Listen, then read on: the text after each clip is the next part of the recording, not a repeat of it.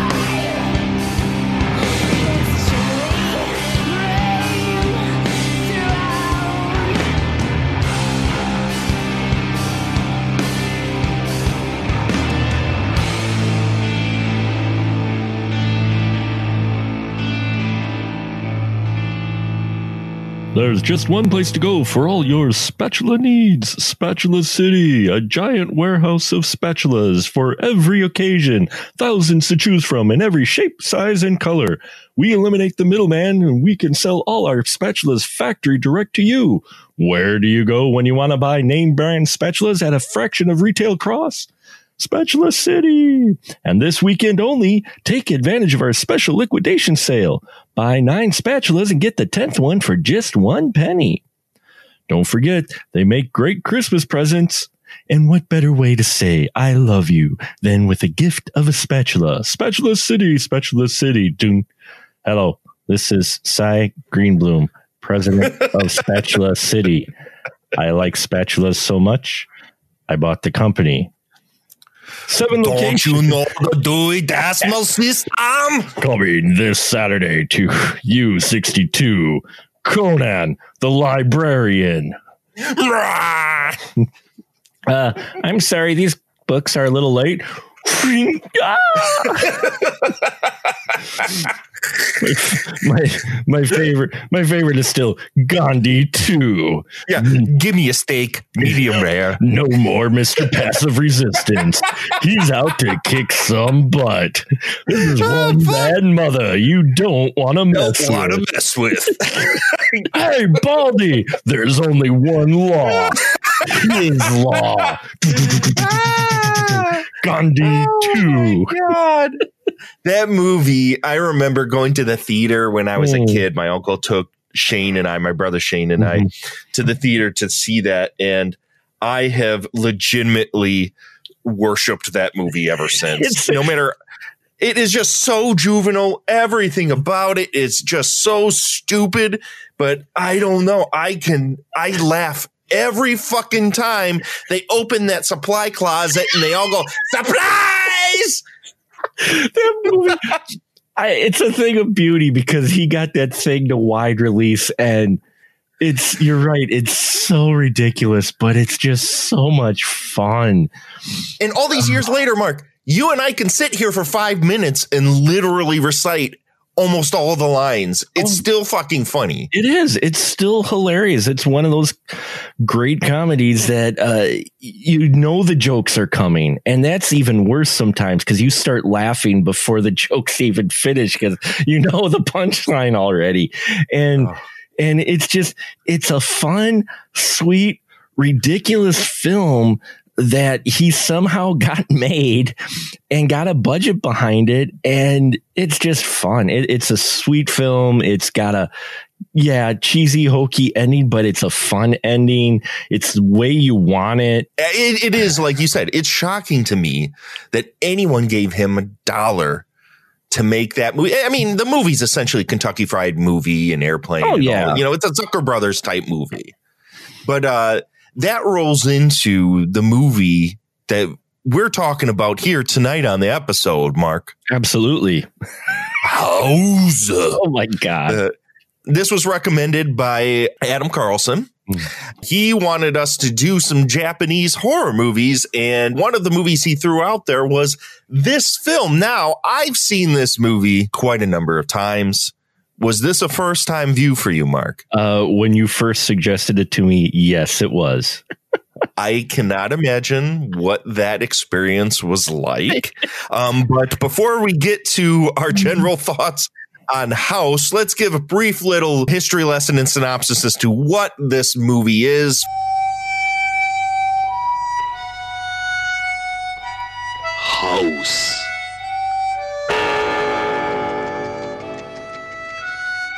House is a Japanese psychedelic spook show haunted house movie that was made in 1977 by uh, Nobuhiko Obayashi. He was a commercial director, and for many years, he tried to get this movie made. Now, this movie, House, he wrote along with his daughter. And most of the sequences in the film were based off of many nightmares and fears that she had. And then he interjected some of his own sensibility into the script itself. Now, the script toiled around for almost two years before this movie was made, mostly because Toho bought the script outright from him, and every single director they had in their stable passed on this movie because they thought it would end their careers. it is japan we're talking about so Right, right. I mean, this is this movie's way out of left field. Now, the script in the meantime, in those two years, became a popular manga and also was an extremely popular radio play. And after two years, Toho finally was like, okay, Obayashi, go ahead and make this thing. They gave him some money. They didn't have a lot of faith that this movie would do well, but they allowed him to film this on the biggest sound stages that they had at their disposal. Now, Toho at the time were a huge studio. You can tell when you watch this movie that, holy crap, did he have a lot of money put behind him or at least a lot of resources to do the most zany, crazy ass fucking shit possible? So, what House is, is the story of a schoolgirl that decides to go on a weekend vacation with her friends to her elderly aunt's house after finding out that her widowed father has decided after eight years to start a new life with a new woman. She's not very happy about this. She kind of runs off, pissed off at the dad. Finally, she gets her ragtag group of friends, like a girl gang. Each of them have their own weird name that basically is like a one dimensional name that describes their singular personality trait. You have one that's named Fantasy, that's a daydreamer. You have one named Gorgeous. This is our main lead. Uh, she's called Gorgeous because of her beauty.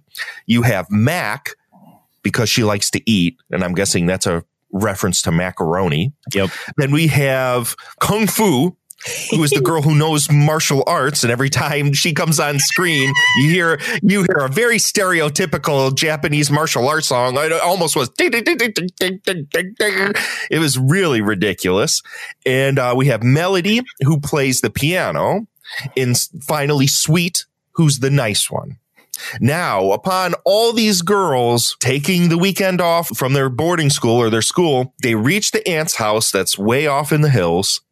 And slowly it becomes apparent that not as all as it seems when one by one of her friends start to become possessed and consumed by a malevolent spirit that is the house. So, Mark, having said all of this, oh. What were your first impressions of house? I, you know, it was one of those things where if I wasn't that familiar, and I'm not saying I'm an expert by any means, but if I wasn't that familiar with Asian cinema, I think this really would have been a shock to the system. Uh, I, f- I found it hilarious and entertaining. And oh my God, it's so batshit crazy. It's like ideas fly at you a mile a minute. And this felt definitely like one of those films where nobody said no to anything. It's like, Nope. Okay, here, I got an idea. And they were like, let's go for it. But you haven't heard it yet. I don't care. Let's do it. And the next thing you know, you have man eating piano and a flying head like out of the blue and uh, ocean of blood and someone turning into bananas and a cat and awkward love scenes and awkward implications of love. There is everything. it does. In this It- fucking movie. This film has everything magic, kung fu, comedy, horror, blood, drama, love, implied lesbianism. Uh, there is. That's a real low key. Like the ideas of, of sexuality in this movie are super low key. oh, yeah. No, oh, because yeah. These are supposed to be young girls, Right. even though, of course, they didn't shy away from multiple nude scenes with these girls, Yeah. Which, yeah, which, which they- is problematic. It, it is. But they are of age. I mean, the girls are of age. We're not talking about like underage porno here, guys. No, we're not talking about uh, you know, like Italian or uh, other European horror during the '70s that actually did feature uh, some younger actresses uh, sans clothing. No, they they were all of age in this film, thank God.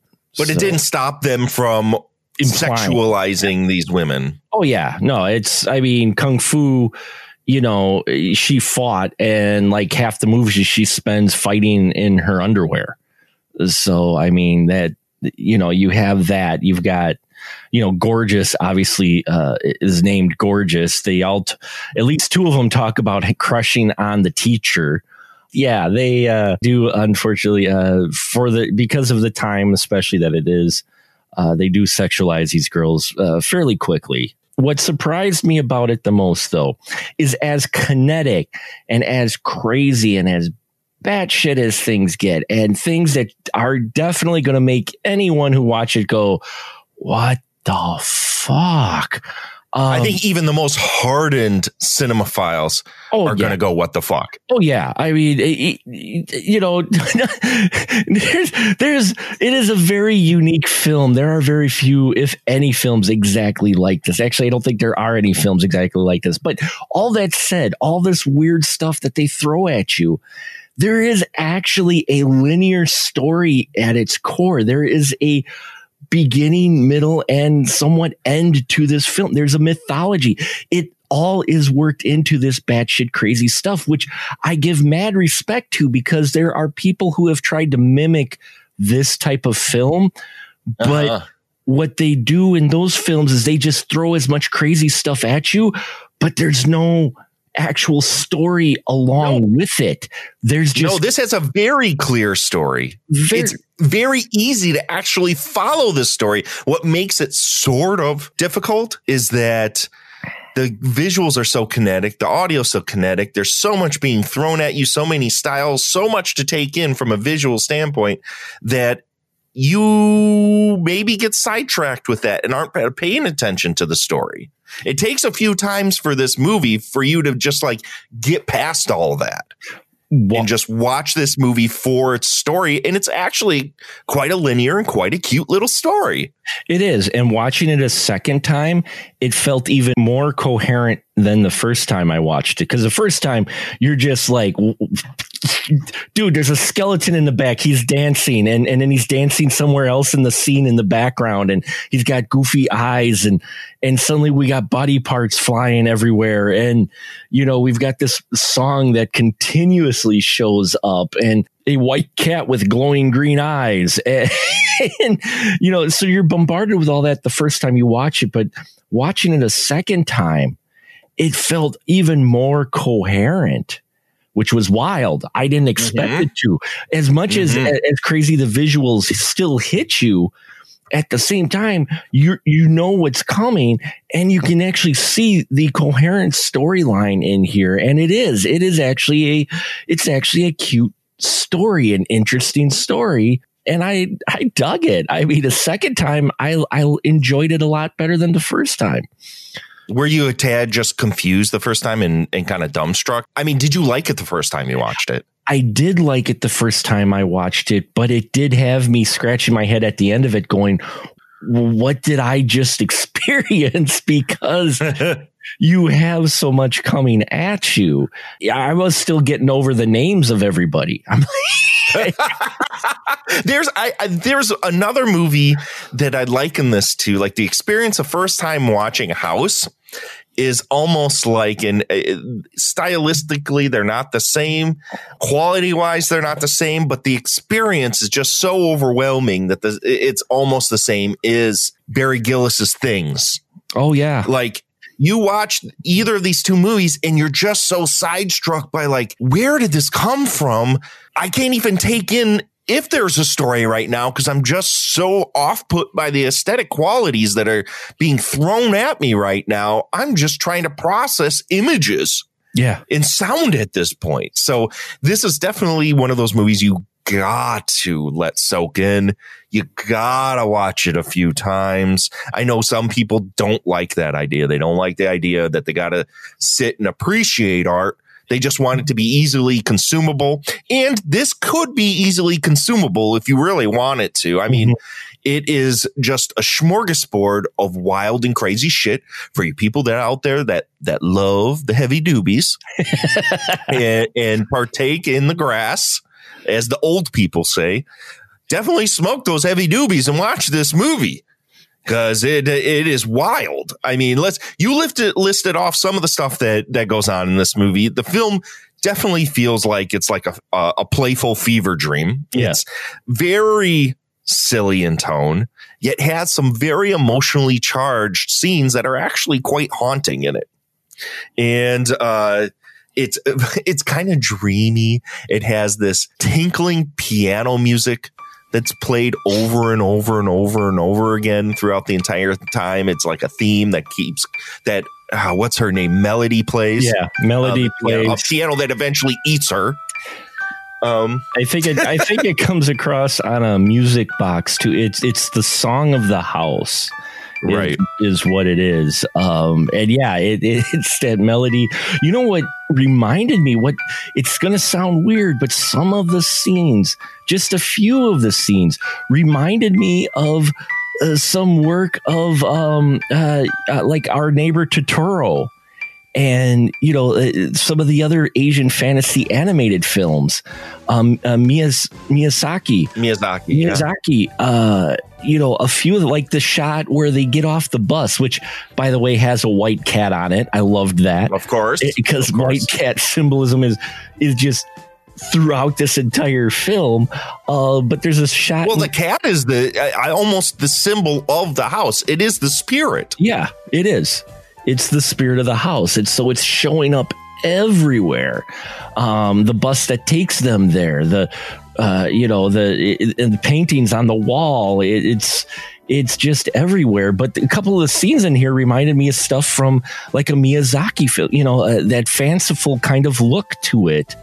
Um, to where it's got a bit of surrealism to let you know you aren't exactly in reality throughout this entire film. This is not a film set in real life. It's set in a a, a fanciful world because um, and the way the characters interact with each other. There's that wonderful scene. I I loved how they did this.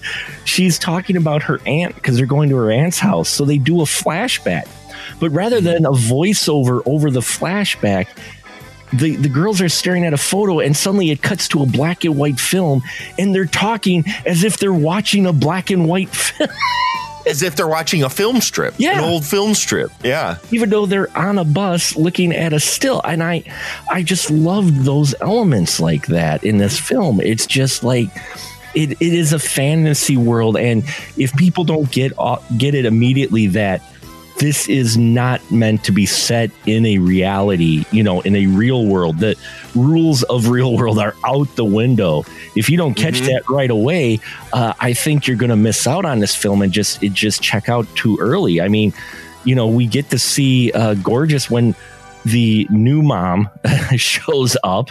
There's this kind of fanciful music, and the wind is blowing in her scarf, and you know, like it's just kind of dreamy type of thing to her. And no matter what scene she's in, you get that. Because later on, near the end of the film, she shows up. You get that same thing where she's got the scarf blowing, you know. So it may seem wild, but there's consistency in this film with the characters.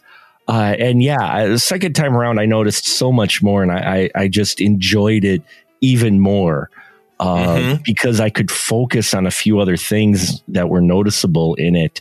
That uh, you know, the first time you're just trying to you're just trying to absorb the experience, and there's Right. so much you know take in. I mean, they oh, they come into the ants mansion and the crystals on the chandeliers start sparkling, and one falls and kills a lizard, and then Kung Fu comes in and kicks two more that might end up falling on one of the girls. Just how does Kung Fu is a hilarious character because oh. every single time something needs to be punched, you hear that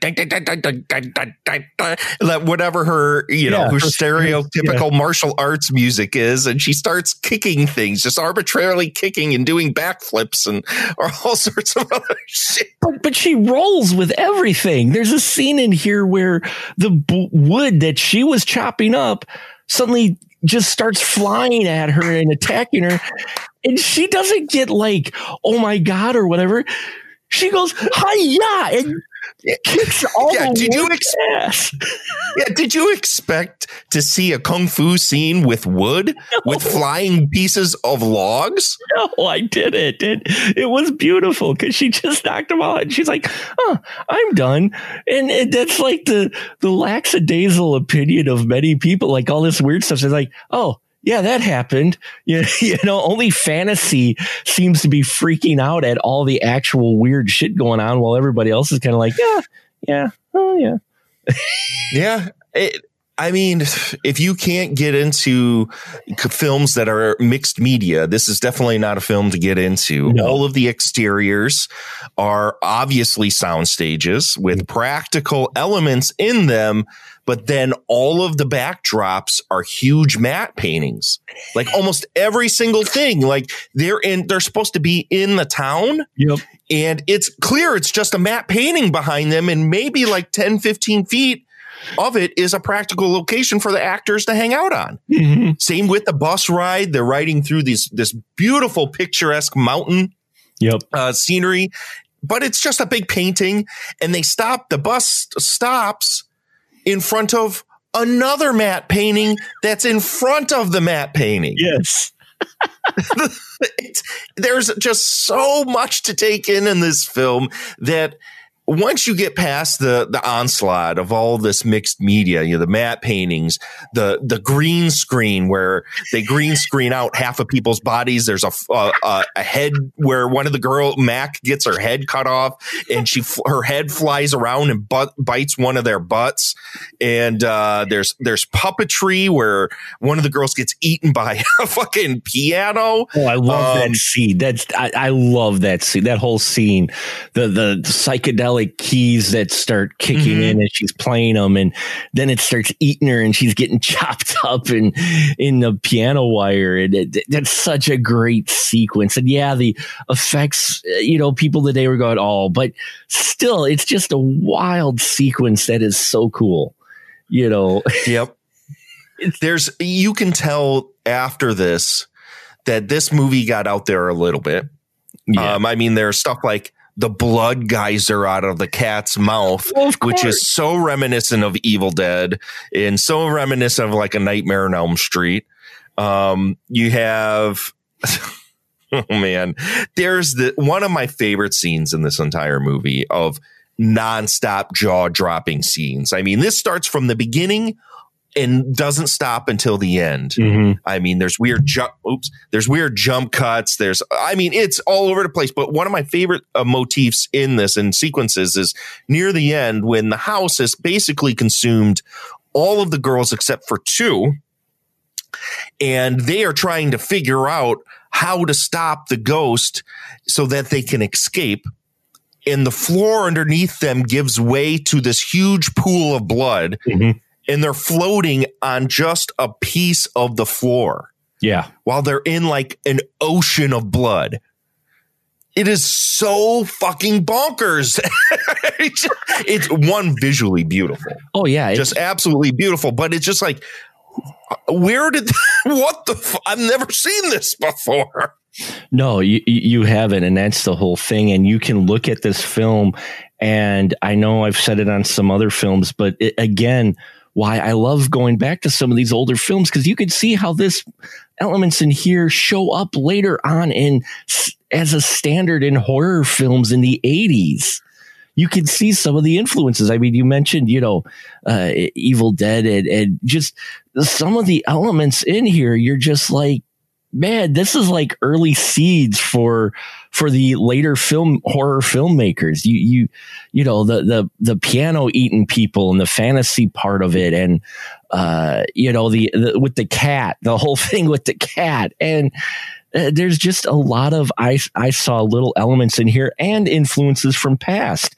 I'm sure you caught it a number of times, Derek, being the Italian horror fan that you are. I caught it more this time around, especially at least early on.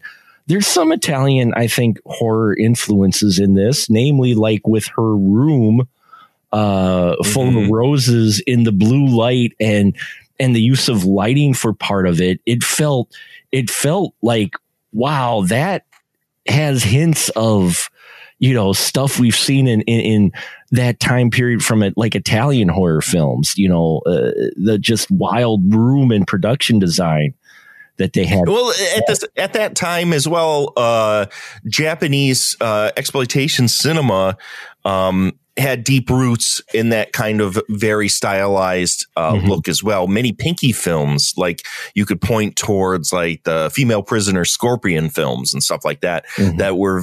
I don't know if because they were coming out along the same time as a lot of like the the hard style uh, giallo. Sure. So it, it's hard to point where exactly that all came from. A lot of Mhm. people like to talk like Bava is is you know the starting point of this really Sure. stylized hard color lighting, but Japanese exploitation cinema of the 70s also was dabbling in this Mhm. and whether or not they got this from the Italians, I mean, I I I'm not an expert, so I can't really speak to that. I, but having seen enough of it, I mean, there's a deep uh, tradition in uh, the 70s Japanese exploitation cinema that by 77 it was a it was fair it was a staple. of Okay. it. hmm So it could have, I mean, it, uh, some of Argento stuff, like the stuff that he was really well known for, for that didn't come until around that time. So, I mean, 77, uh, Yeah. I'm trying to think when Suspiria came out. Uh, Deep Red still was kind of around the time of, he was still doing a lot of traditional hmm uh, more Hitchcockian filmmaking as opposed to the weirdo, you know, blood and black lace Bava type stuff. Suspiria was 77. Yeah, there you go. So, I mean, this stuff, I think you could point more towards it has to be through Va- Bava Mhm. and what he was doing with a lot of the films he was making. So, a lot of this just kind of like that world market of exploitation cinema Mhm. were just parasites. They were feeding off of each other, you know? And Mhm. this obviously is a very ex- uh, like experimental film. Oh, yeah. Yeah. It it is even though we you know we've talked about how it has a very simple story. Its roots are in experimentation because nothing about it is conventional from a craft standpoint.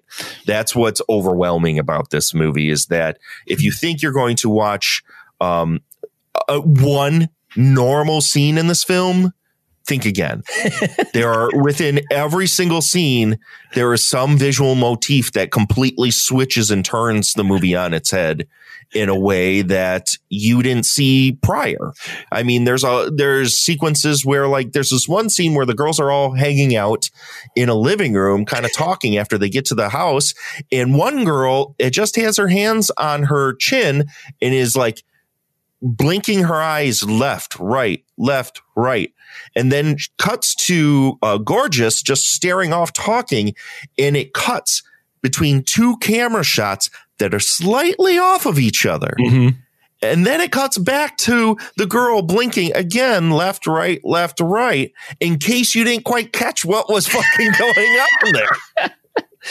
Yeah, yeah, there's a lot of was- experimentation in this. This is this is one where uh, it is not a film that would show be shown by your film 101 storytelling professor going, look, here's how you frame a shot and here's how you tell it visually because visually this story is so uh breaks rules and just does its own thing.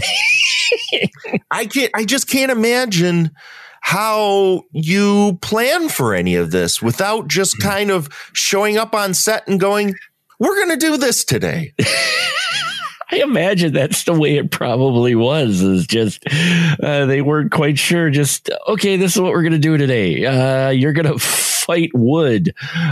Um, you, you know, you're gonna get eaten by a piano. Oh, hey, you're you're going to uh, have a head bite you in the butt, and be like, okay, Here's, here's the scene where, uh, uh, severed fingers are going to play the piano by themselves. I love that. I love the piano fingers. so what I, what's even better about that is the scene just before that. Her fingers get lopped off and she stares at him and she seems okay. She's just like, "Oh, I lost my fingers."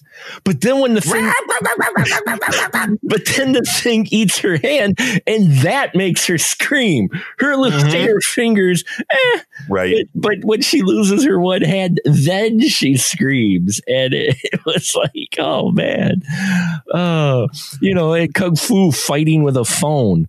Oh, when she Kung Fu fights with fucking everything. There's a scene where she kicks a wall.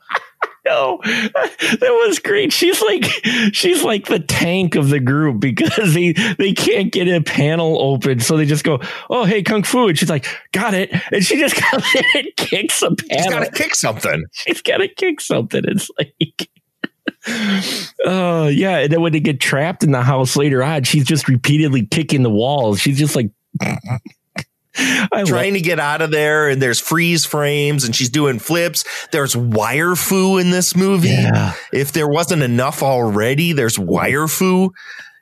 it's oh my god this there's pinpoint focus circles like old silent films mm-hmm. that focus on like the cat or focus on somebody's face and uh, the aspect ratio of shot to shot to shot changes per whatever they decide to do. Well, you get the, Um, you get the tunnel shots too. Like uh, when we get the one shot where all the six girls are sitting on the bench, they're they're thinking they're going to go to the the summer camp or whatever, and uh, Gorgeous shows up like way off in the distance. Coming down the stairs, all of a sudden, after we meet all the characters, the, the it uh frame it, it the circle comes in to focus on her like almost like a cartoon uh, and, and circle just in the background. And it, you get that a couple of times throughout this film where suddenly you get that, uh, you know, I'm not sure what, what they call it, but the, you just get that, that circle, like the cartoon iris, like just on that person and just out of nowhere, you're like, uh, okay. Um, usually it was involving when you were, when they were looking for gorgeous actually. So he stayed consistent there.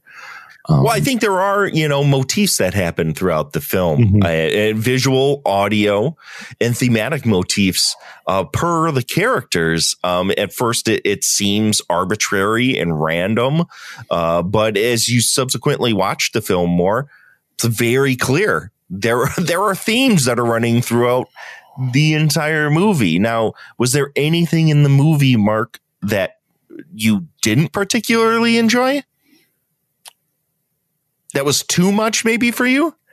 Um, not really. Um, because as much as the wild stuff happens, uh, it really, as crazy and what sounds like is random things, actually all play into the story.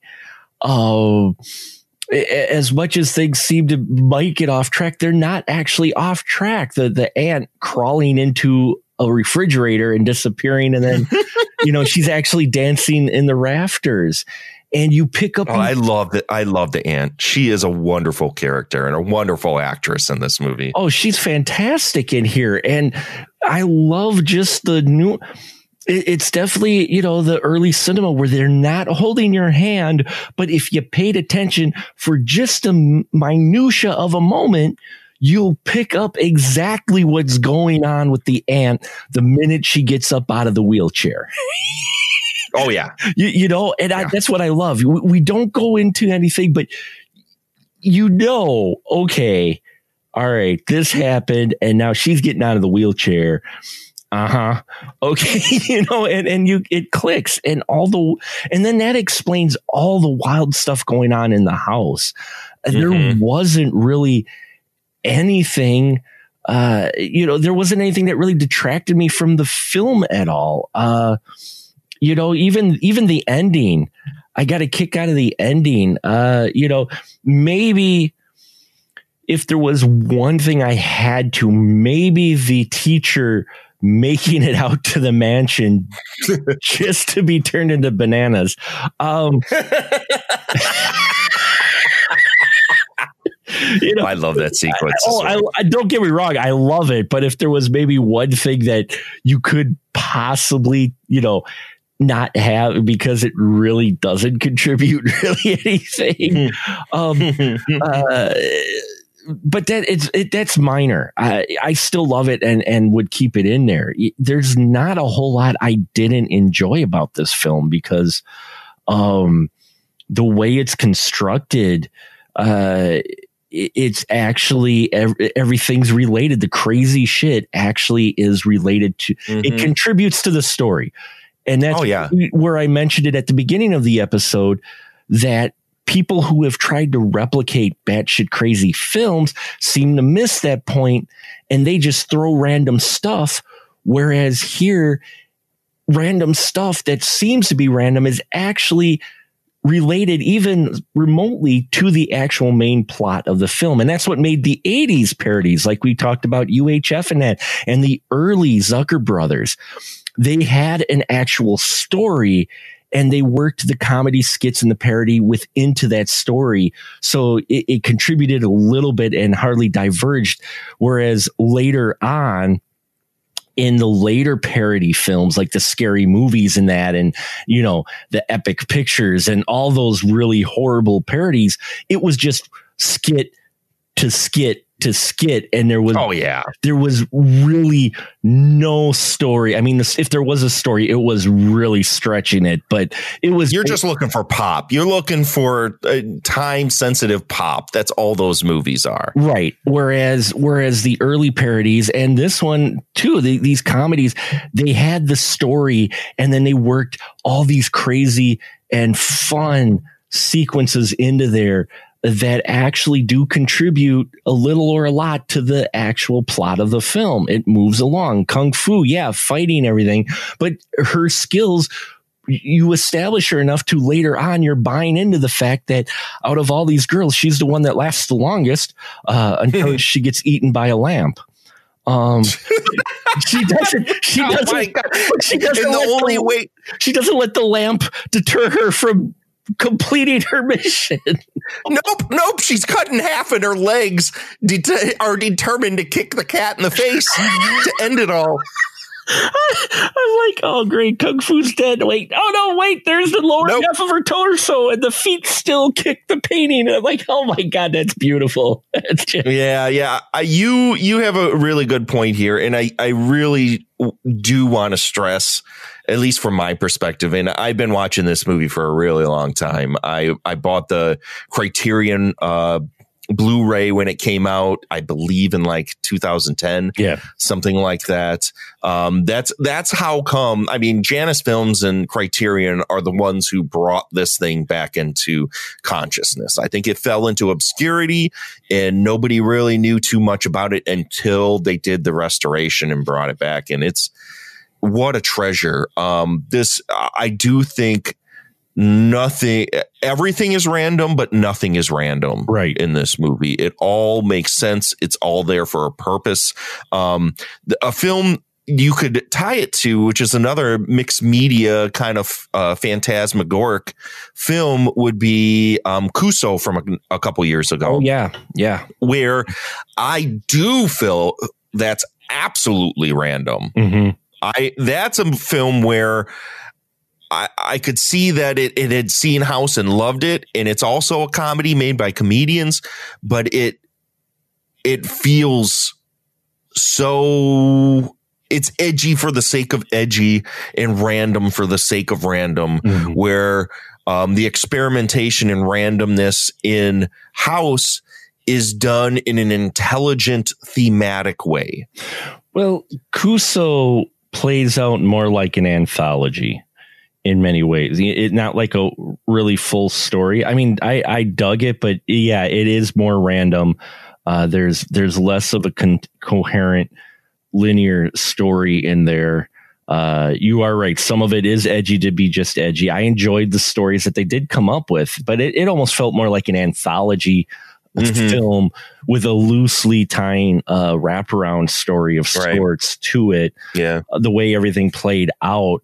Um, you know, eh, eh, whereas you can, yeah, you definitely see the influences of of the approach that they took with Kuso.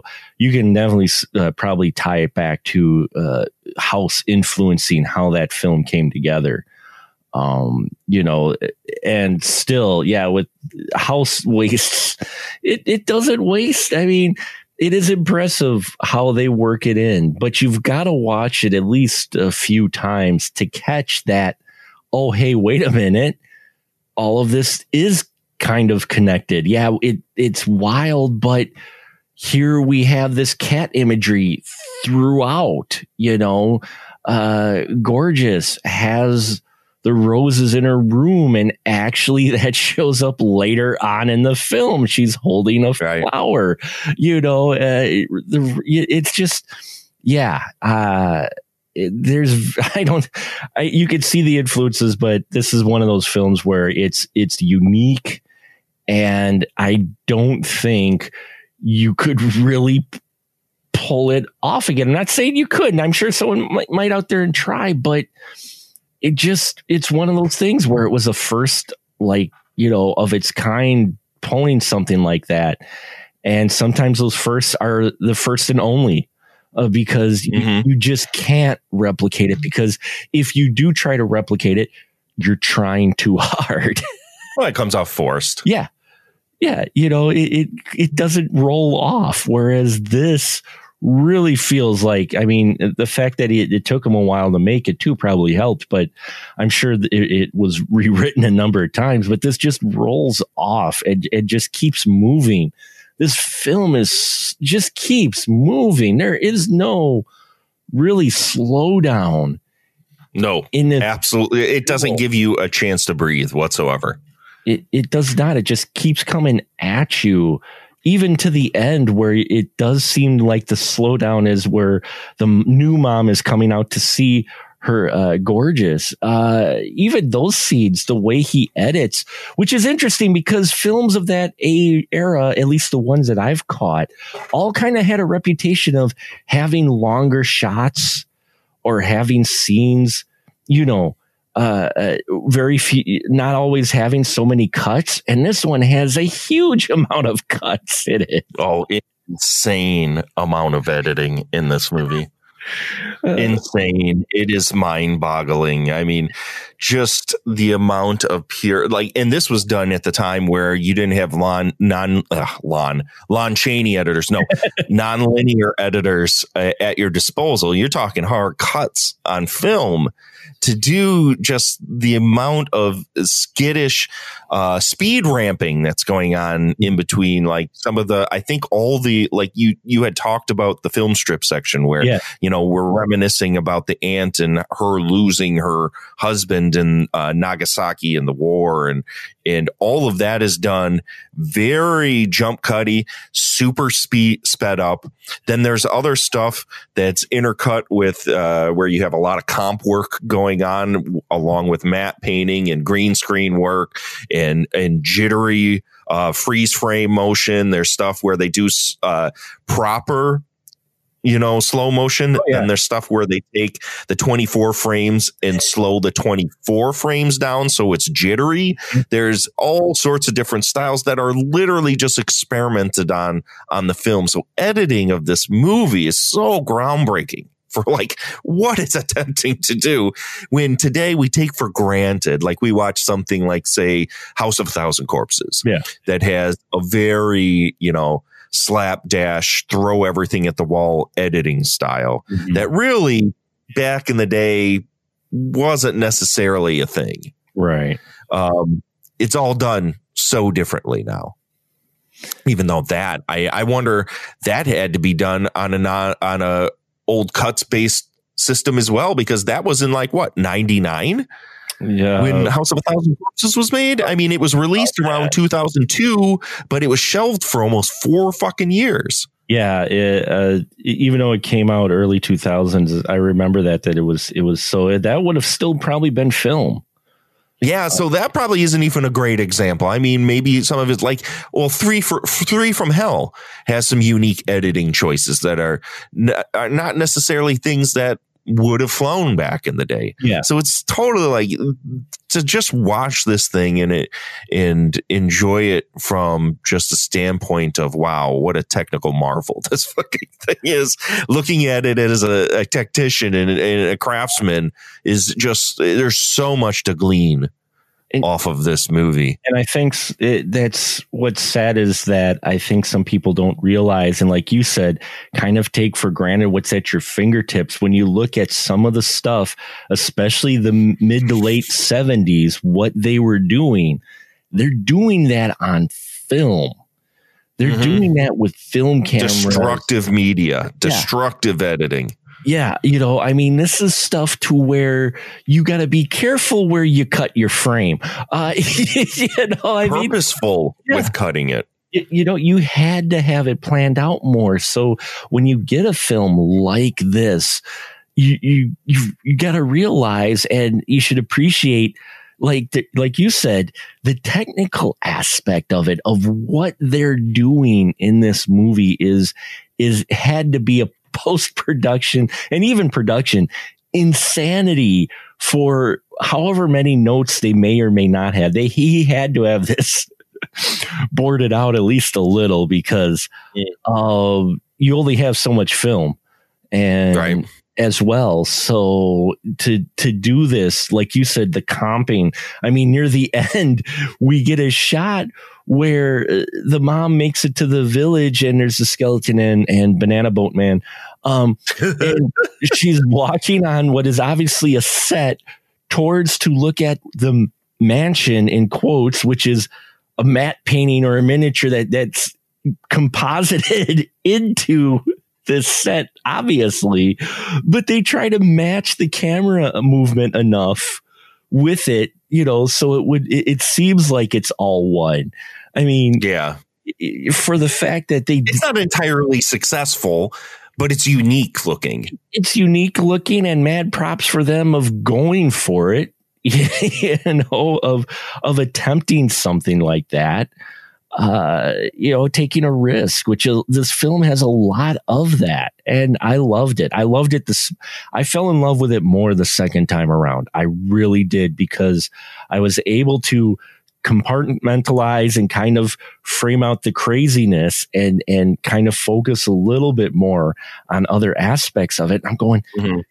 I can see why you love this film. So, I mean, this film is just, It's a treasure box. a, It's absolutely something new to look at and decipher and glean every single time you watched it. I've watched I watched this movie today and I loved it more than any other time that I've ever watched it. And I say that every single time that I watch it. I watched it maybe like two, three months ago.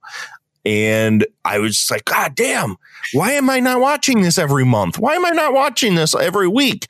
And for before that, I've, I mean, this is just one of those movies that if you appreciate movies that uh, kind of want to be live action cartoons, Yeah. 'Cause that's essentially what House is. It's just this weird, bonky, wonky, like mixed media live action cartoon, uh, like Scooby Doo. mixed with uh drug a drug horror film. Um i mean then you're gonna dig this. If you're just your basic square basic bitch you're not gonna like this movie whatsoever. It's it's no, it's too much. There's it just it, it really is just too much if you like smoking heavy doobies and watching weird fucked up shit house is it Uh, watch fucking house Definitely. I fully agree on that. Yeah. You just, it's one of, you should watch because uh, it, it's a unique film. It- dude i honestly think this is as i'm getting older the things that i used to feel were you know th- i've said this so many times and i'm sure you're sick of hearing me say this. I don't necessarily ever when people say well what are what's your favorite movie? I i, I never answer that question. Yeah. i don't have an answer to that question because my tastes constantly are changing my perception is constantly changing my ideas of what what who what and who I am are constantly changing. So how can I just say this one concrete thing is something that you know what def- defines what I like and uh, what I think is the best thing ever? That's just something I I can't do. As I'm getting older, this movie may be almost one of like my top five favorite things on the face of the planet. I, I literally every time I watch it, I love it mm-hmm. so much more that it's it's it's strange. Like the stuff that I thought I really really liked, man, I was so fucking wrong. I'm just, or maybe I'm just becoming weirder. I don't know what the answer to that is. There's an oddly becoming an ex- existential uh, conversation here, Mark. Refined. You're becoming more refined. Uh, no, This is what the people pay pay me money for these podcasts for. Is for for me to just sound like an absolute idiot, thinking he knows what the fuck he's talking about. Ah, you, you, you know what you're talking about, if even if no one else does. And uh, That's right. They're all fucking idiots.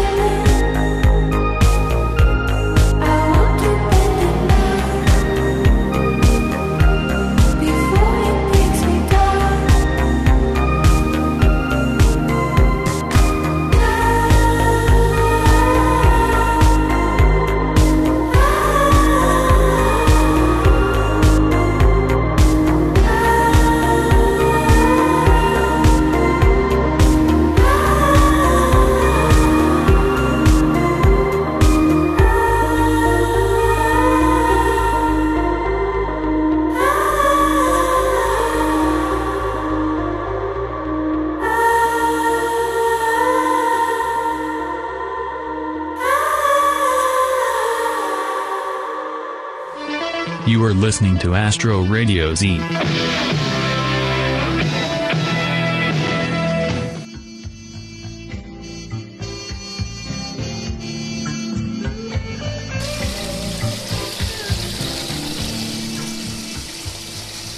Oh!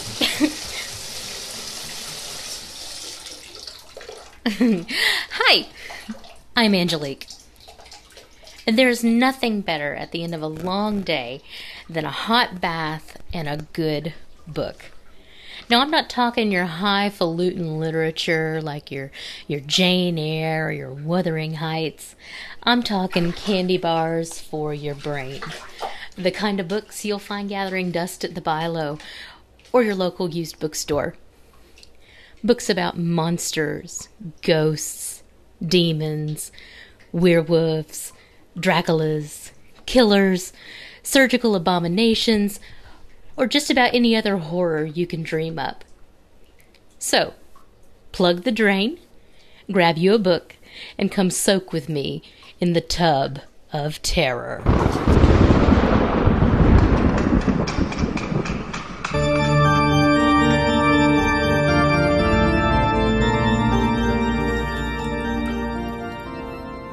Hi, and welcome back to the Tub of Terror. It's your constant reader and constant bather, or bubble bather, as I as I should say, Angelique. I'm really glad to be back with you all. It's been a while. I hope everybody had a good uh, holiday season and that you're all staying safe and healthy. I am with the aid of solitude and bubble baths. oh, me. But, uh, doing something a little different this time. Um, I'm not covering a new to me book, but in the spirit of just wanting some comfort in these trying times, I thought I would just read a book that brings me a lot of pleasure is actually one of my very favorite books now uh, that I discovered a couple years ago. Um, it's called A Head Full of Ghosts by Paul Tremblay. And if you know me in my personal life, um, you've heard me talk about this book more than likely. it's one of those, you know, that you read periodically because it's just, it's like wrapping up in your favorite blanket. It's just a good solid story. And what better than a possession story? You know? I love a good possession story. You know, give me a possession, an exorcism, you know, I'm there. but this is one of those books, kind of like The Stand, kind of like The Shining, you know, um, Edgar Allan Poe's works that you just that's in the rotation. You know, you're going to read whatever you want to read, but then the mood comes around like, you know what? No, I want to read this one. And every time I read it, I pick up something a little bit different. Um, but it's just that good to me. I suggest that you go pick it up. I'll just tell you right off the bat, we're breaking all the rules, we're breaking all the format. This book is extremely ducky. It gets all the ducks, all the quacks, everything. Go get this book. Get it on physical, get it on Kindle, get it on Audible. I don't care. Get it. Read it. It's fantastic. You want to know what it's about? I'll tell you what it's about, but I'm not going to spoil the ending because it is a good ending and it's one that you don't see coming. So, let's get into it. A Head Full of Ghosts follows the Barrett family.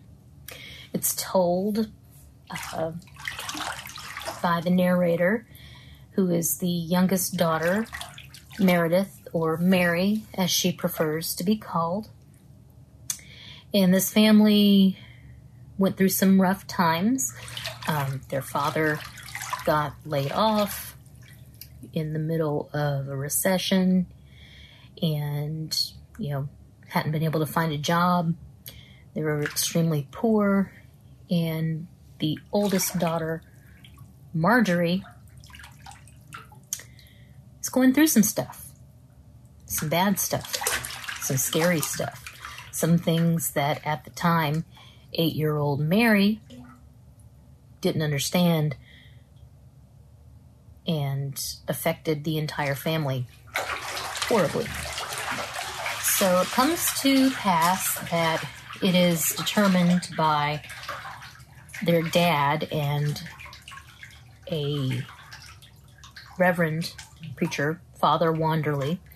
Um, it's not said exactly what denomination, but I'm going to assume it's Catholic because of the whole exorcism thing. Um, that Marjorie's possessed. You know, she's been going to doctors, she's been taking medicine, and things are getting worse and escalating in horrific ways. And it's tearing the family apart. You know, mom is stressed out. She's the only person working and trying to raise two daughters, trying to carry a household. You know, dad's doing his best trying to find a job, but he's getting into a kind of depression himself and has turned to um, extreme religion to cope.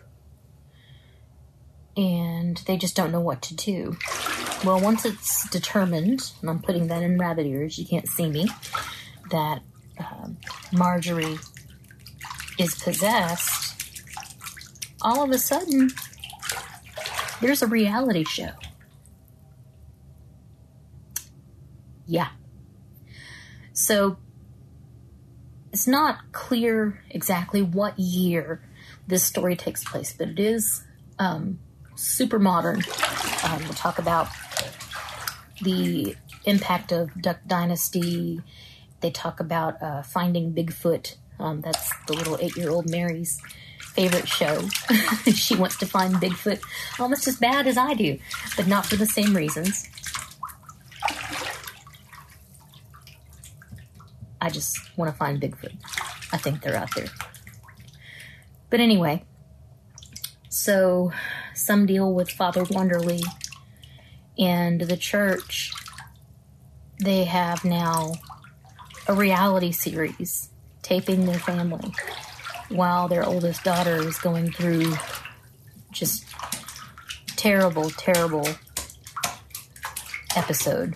Um, it's not outright stated, um, but I think it's something like schizophrenia, like severe schizophrenia. You know, she's hearing things, she's telling stories, she's acting out physically. it it's bad. It's bad. Some scary, scary stuff goes down, and all the while, you know, this is a 14 year old going through all of this. Her eight year old sister, who thinks she's hung the moon, is watching all of this and going through all of this and is basically just kind of dragged along for the process. So a lot of the tale is told in flashback. It's adult Mary telling the story uh, to an author. Um, it's 15 years after the show aired. And the show was called The Possession. Um, so they're doing kind of a retrospective and you know, a, a true crime-ish kind of book about the Barrett family and what happened between, you know, Marjorie, the family, and the show. Split up in the middle of all of this, there's interstitial pieces of a blog called The Last Final Girl, who's going episode by episode through the Possession series, you know, because it was a limited series. Once the exorcism happened, you know, the show was over. um, but that's one of the things that I really, really enjoy about A Head Full of Ghosts is this uh, the blog uh, because the the voice of the blog is comforting, I guess, because it's it's familiar. Reminds me of me a little bit, which you know, when you find a character that reminds you of yourself, it's you know, it kind of feels good. You know, maybe I'm not such a weirdo after all. mm. But anyway, um, the book it's a short read. It's not that long, but it's fast. It goes by. But it's so rich. Like, it brings in all these elements like Westboro Baptist type protesters. It brings in the politics and, and the kind of the back end of reality television. You know, an eight year old is savvy enough to know that just because they're recording everything doesn't mean that what ends up on TV is really what happened. And nobody knows really what happened, including Mary herself, because she was so young. She was just a little girl when all this went down, and so much, you know, awful just happened. And in case you can't tell, which is um, kind of a spoiler, but not really, the uh, the family is dead except for Mary. Um, I'll leave you to read the book to find out what happened to everybody, but it's sad, um, and it kind of makes you take a really harsh look. Like, wow, you know, if things had gone a little different, everything would have changed. That's really bleak. Wow, I've made this sound like such a downer, but I, I can't. I can't tell you how happy this book made me the first time that I read it. I was floored. And I know you will be too. So, seriously, go grab a copy of A Head Full of Ghosts, pop into a bubble bath. When you're done with the bubble bath, you don't have to stop reading.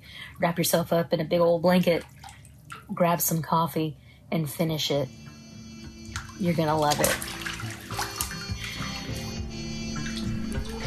Well, my water's getting chilly and my fingers are all pruny, so I'm gonna drain my water here.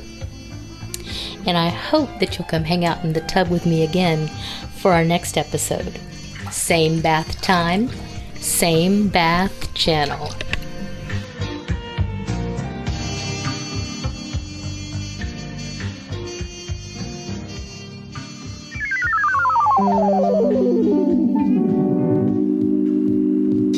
This is Astro Radio Z and we love talking about movies with you. If you are looking for more episodes and want to become part of the show, go to patreon.com forward slash Astro Radio Z and become a monthly subscriber to have access to 100 plus bonus episodes of content. Jump in. Make Astro Radio Z yours and become a Patreon subscriber at patreon.com forward slash Astro Radio Z.